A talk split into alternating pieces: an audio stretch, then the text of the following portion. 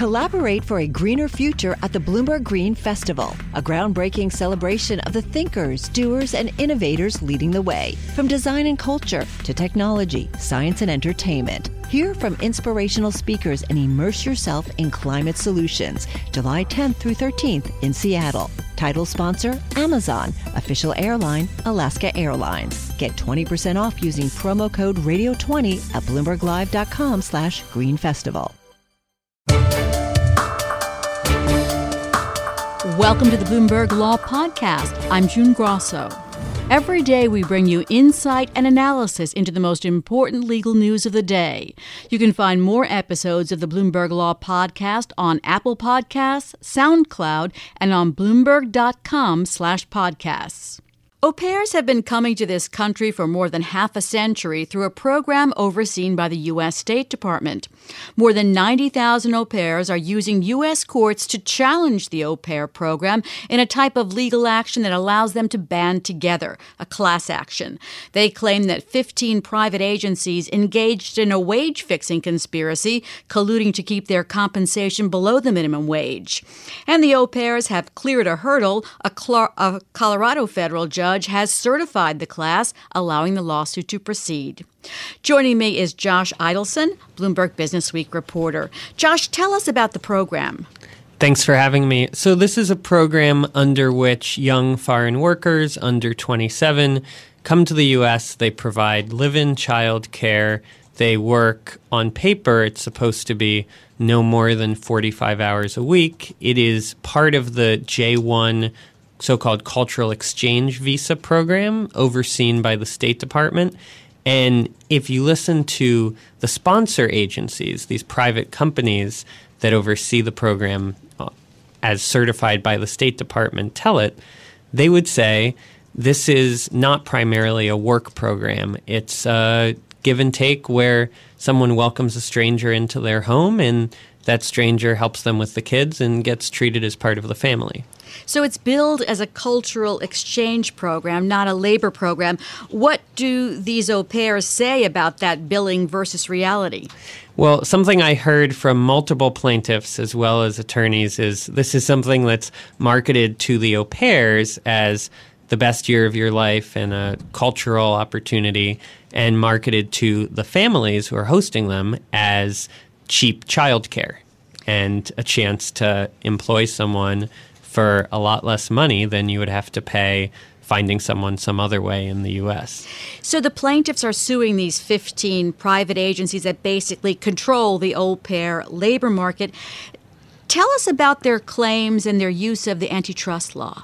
So they allege that there is a wage fixing conspiracy where these agencies, who, when the lawsuit was filed, were the only agencies authorized by the State Department to administer the program, together set a rate as what will be presented to the au pairs as the most they can make and presented to the families as what all au pairs get paid. And uh, among the allegations are that au pairs were falsely told not just that this was the government's rate for what they should be paid exactly, but that they could be deported if they tried to get some other rate. Among the evidence is allegedly conversations that an investigator had with officials at the agencies in which they again allegedly confirmed that there's an agreement among the agencies to get everybody paying this rate. Now, the agencies say this is a ridiculous allegation because it's really the government that said this is the amount au pairs will get paid. A magistrate judge, however, said that was a ridiculous claim to make because the alleged government document really is just reminding people of the floor on what's allowed under wage laws. So, this lawsuit is one of many controversies surrounding these J visas, which Donald Trump, when he was a candidate, pledged to replace with an inner city youth jobs program. Tell me about some of the other controversies.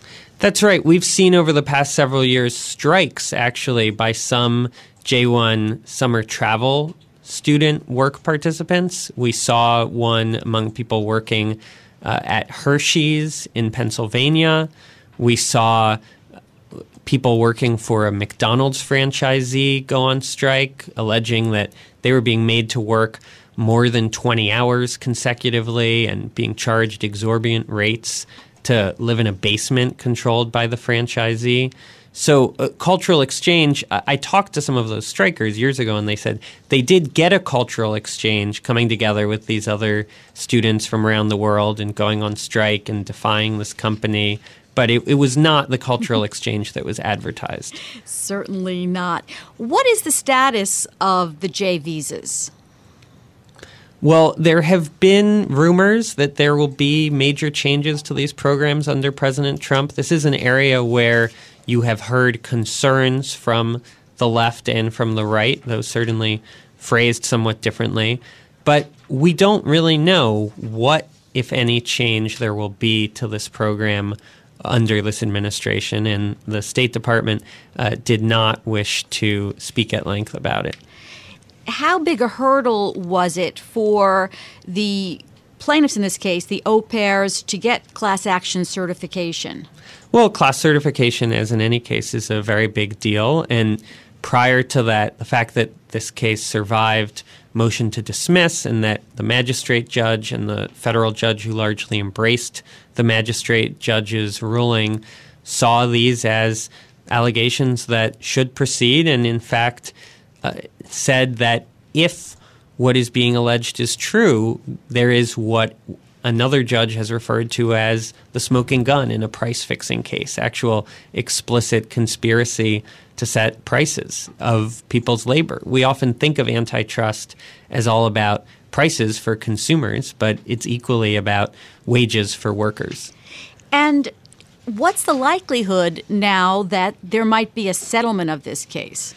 Well, you know better than I do at the point that there's been a class action certification hurdle crossed, if you are providing counsel as a defense attorney, that can change your calculation. We are waiting for the end of the week for the deadline for the defendants to formally announce that they would seek federal appeals court uh, consideration of that motion uh, on class certification but uh, I imagine there's some calculation going on at the moment. Thanks, Josh. It's it's really a fascinating area, and au pairs have come up so much in the past. It's not surprising there's a lawsuit. That's Josh Eidelson, Bloomberg Businessweek reporter. Harvey Weinstein faces a wave of sexual assault claims stretching back to the 70s. Now, Weinstein and his company are facing a civil rights lawsuit by the state of New York. The stakes are high, including sale of the troubled studio.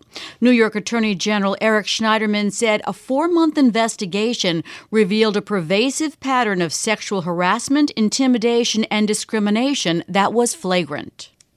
We have never seen anything as despicable as what we've seen here. We made it very clear that our three principles are very simple. Um, victims and employees have to be treated fairly going forward. We don't think that is too much to ask uh, of anyone who wants to continue the work of the Weinstein Company or purchase its assets.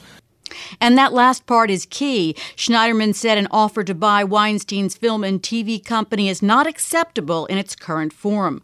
Weinstein's attorney Ben Brafman said that many of the allegations against Weinstein are without merit, and while his behavior was not without fault, there certainly was no criminality.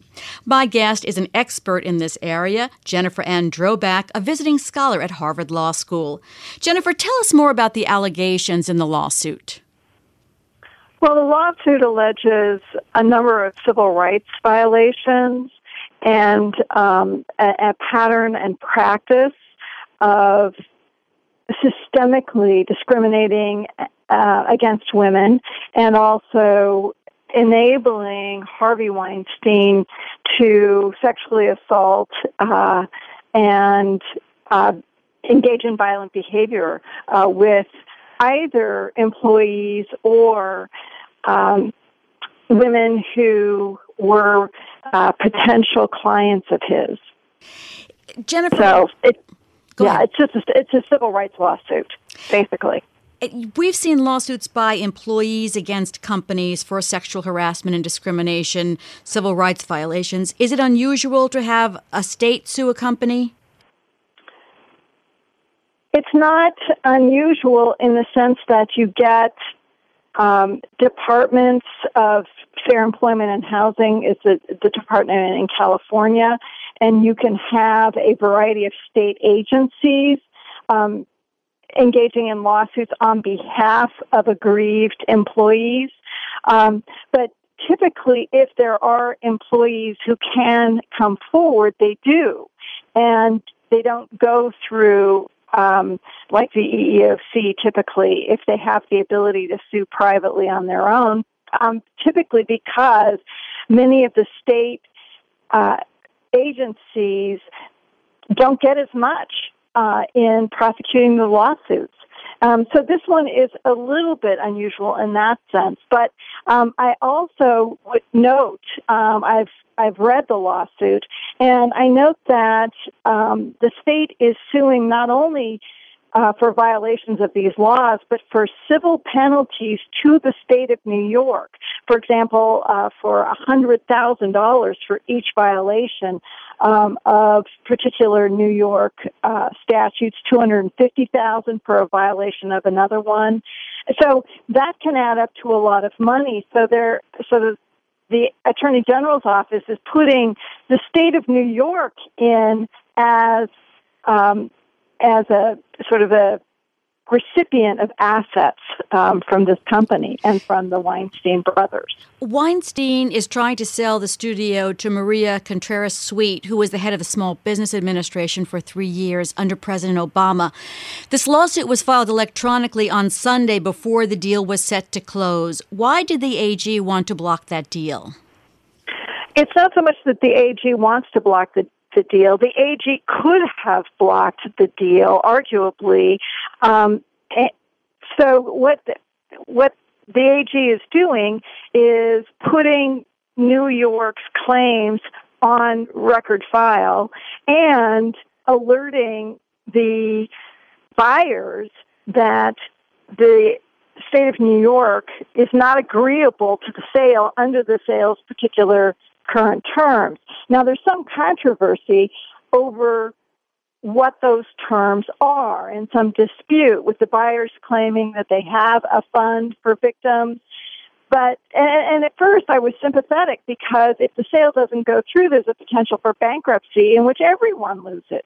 However, I, I think the Attorney General um, may be taking some short-term hostility for some long-term gain for the state and everyone else because um, the Attorney General is pointing out some problems. For example, um, what has been specified as a fund is really a litigation fund which could go to pay attorneys such as Gloria Allred, um, who's representing some of the uh, women who have been aggrieved. And what the AG's office is specifying is that there would be a victims fund to make sure that the victims um, are compensated for their injuries.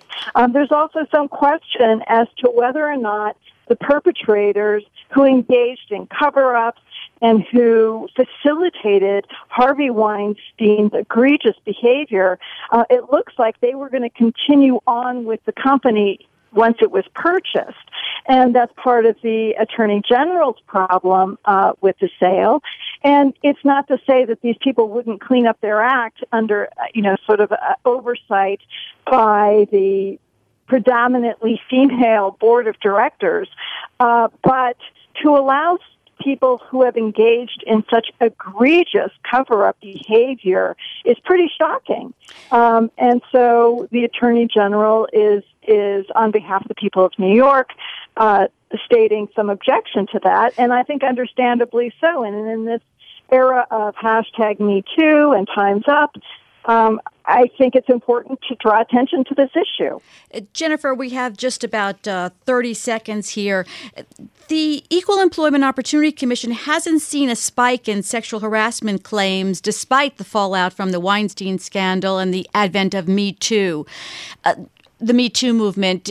Is there any reason you see for that in about 30 seconds only? uh, it, it's possible that companies are being proactive. I hope that's the answer.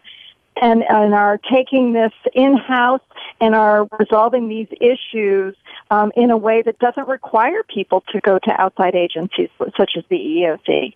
Thank you so much for being here and your insights. That's Jennifer Ann Drobac, a visiting scholar at Harvard Law School.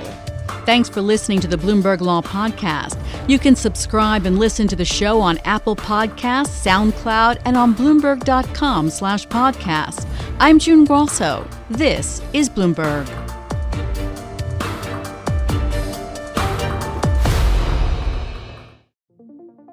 What could you do if your data was working for you and not against you? With Bloomberg delivering enterprise data directly to your systems, you get easy access to the details you want, optimized for higher level analysis, and financial data experts committed to helping you maximize your every move. Our data is made for more, so you can show the world what you're made of. Visit Bloomberg.com slash enterprise data to learn more.